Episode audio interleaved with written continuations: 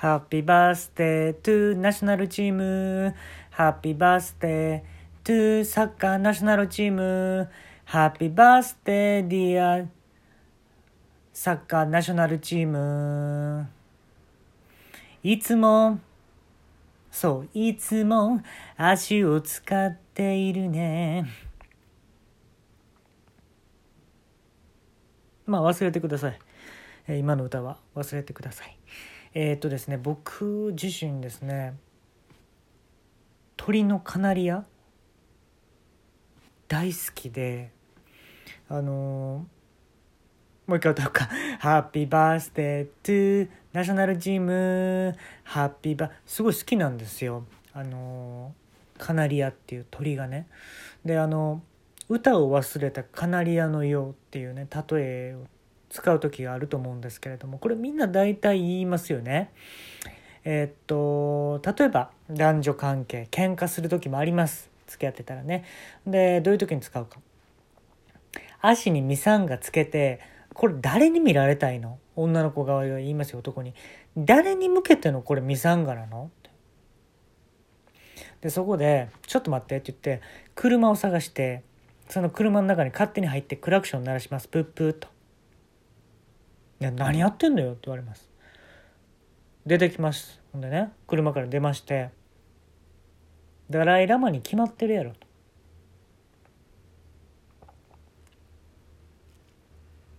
うん。まあ、決まってることを言うのは嫌いじゃないけど決まってるやろっていうね。うん、で答えなってへんやん。それなんでミサンがつけてんのよ足に。誰に見せたいのよ。歌を忘れた。カナリアのようやな。ディープキスですよ。ええ。牧場にてディープキスですよ。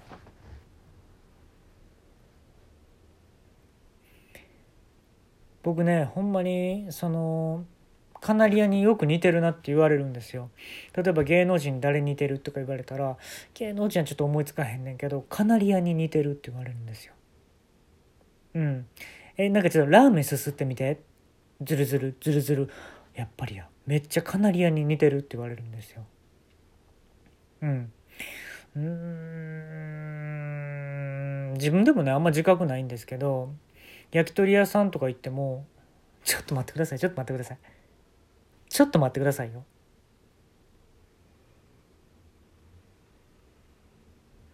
えもう伝票切っていいですか？って言われるんですなんでやね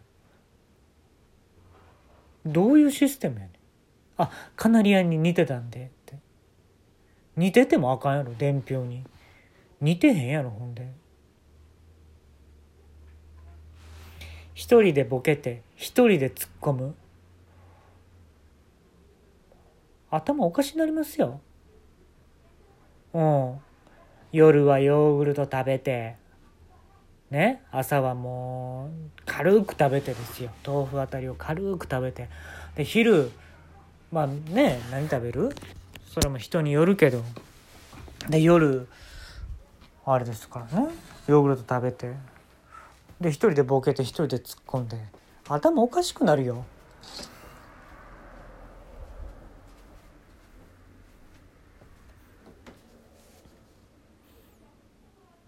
文通してたんですよ一回。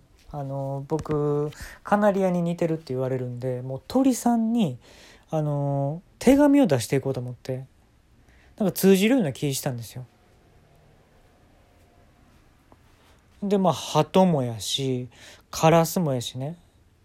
スズメ。であの動物をね売ってるような店のセキセインコだの、えーもうあらゆる鳥にね適当に書く手紙じゃない？本気の手紙。うん。あなたは私にとって火星ですと。惑星で言うと。うん。地球より少し小さいみたいね。サイズ的には。っていう、まあ、そういう惑星論ですよね。規模で言うと宇宙とか惑星の話を本気で書いていろんな鳥に手紙を出しました。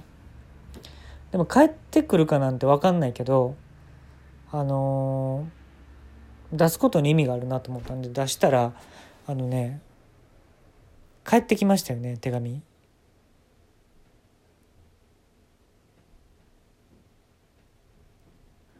まずねカラスさんからです。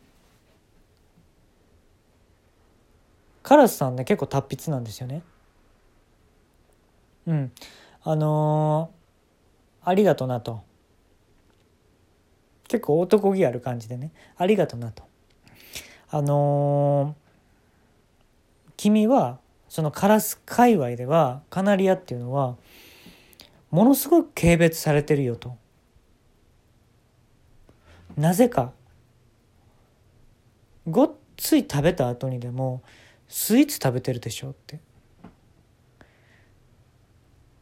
それがものすごいカラス界では侮辱することなんだよって。だからあの週に何回かそういう日があってもいいかもしれへんけど毎日食べてるっていう印象がつくとものすごい不利やと思うわって言われて。書いてはってね達筆で。敬具で締めくくってたんやけども。で鳩か。鳩はなんとなく同じレベルかなと思ったんやけど、えー、カナリアさん、えー、お手紙ありがとうございますと。えー、っと、率直に言いますと嫌いですと、カナリアのことは。うん。なぜか。結構ね、論理的なの鳥って。なぜか。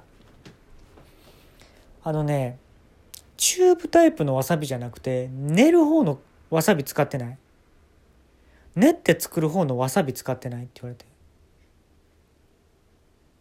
うん色合いはいいんやけどあれ全く味違うからねって言われてうんいやチューブの方がうまいよって正直なんでもやっぱ知ってはんねんなって鳩っていろんなその連絡網があるんでしょうね鳩はね。でスズメか。でスズメさんまあスズメくんっていう気持ちですよね。まあ、カナリアの方が大きいですから体も。でスズメくんからね手紙の返信が来たんだけどもえっと「お前」から始まっててなんかね嫌な予感して「お前浴びる？シャワー？俺がいたさ？あの町にまあこれだけなんですよね。書いてたのが。うんなんかなんか表現したかったんかなと思うんだけどもちょっと伝わんなかった。気持ち悪っていうか笑いもせんし怒りもせんしなんかまあ単純に分からんっていう感じですよね。でね積成イインコはお店のお店の中で買われてますからお店の人を通して僕に返信をしてきてくれました。で積成インコはものすごく可愛いですね。で積成インコが1行目でね「ピッピカチュウ」って書いてんのよ。うわもう可愛いと思って。ポケモン世代やったからね「ピッピカチュウ」って書いてますわ。うん、でピカチュウのあの肖像権が私にあればこんなとこにいないぞっ像がねなんかねカタカナなの。クレヨンしんちゃんとかであったでしょ？なんちゃらだ像の像だけカタカナみたいな。そのノリだったのね。なんかちょっとすごいアニメ好きっていうのをね感じさせてくれてものすごい嬉しかったですよね感情で言うとね。でもし肖像権があったらやりたかったこと。ピカチュウの肖像権があったらやりたかったこと。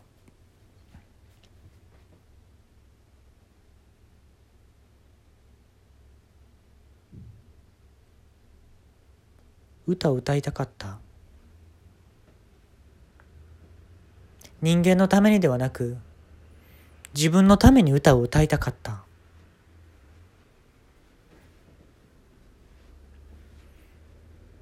いつだって私は人間のためにやっている。人間は自分勝手に赤星インコは生きてると思っている。でも違う。私は人間のためにやっている。歌を歌う時も人間に対して歌っている。だから、肖像権があったら、ピカチュウの肖像権があったら一度でいい。自分のためだけに歌ってみたい。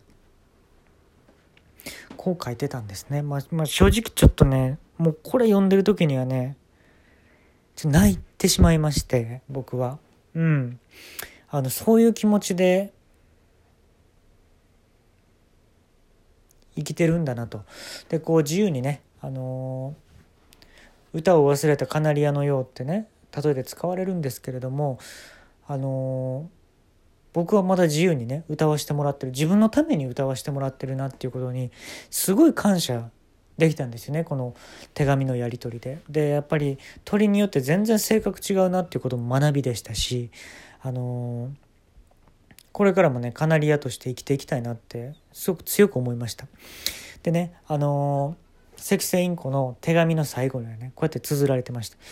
えーすいません、長々と自分の気持ちを語ってしまいました。そうそう、ヨーグルトは、あなたも夜食べてると手紙に書いてくれていましたが、あんま食べ過ぎると、ええー、ことないぞ。うん。自分のために食べろ。ヨーグルトは自分のために食べろ。人に食べさせられるな、ヨーグルトだけは。自分で食べていけ。自分のために食べろ。敬具って締めくられてたね。いきなり来るのよ、敬具って。でね、僕は本当に歌を忘れたカナリアではないですけれども、今までそういう感じだったんですけれども、手紙をやり取りしていく中でね、うん。火星移住を決めました。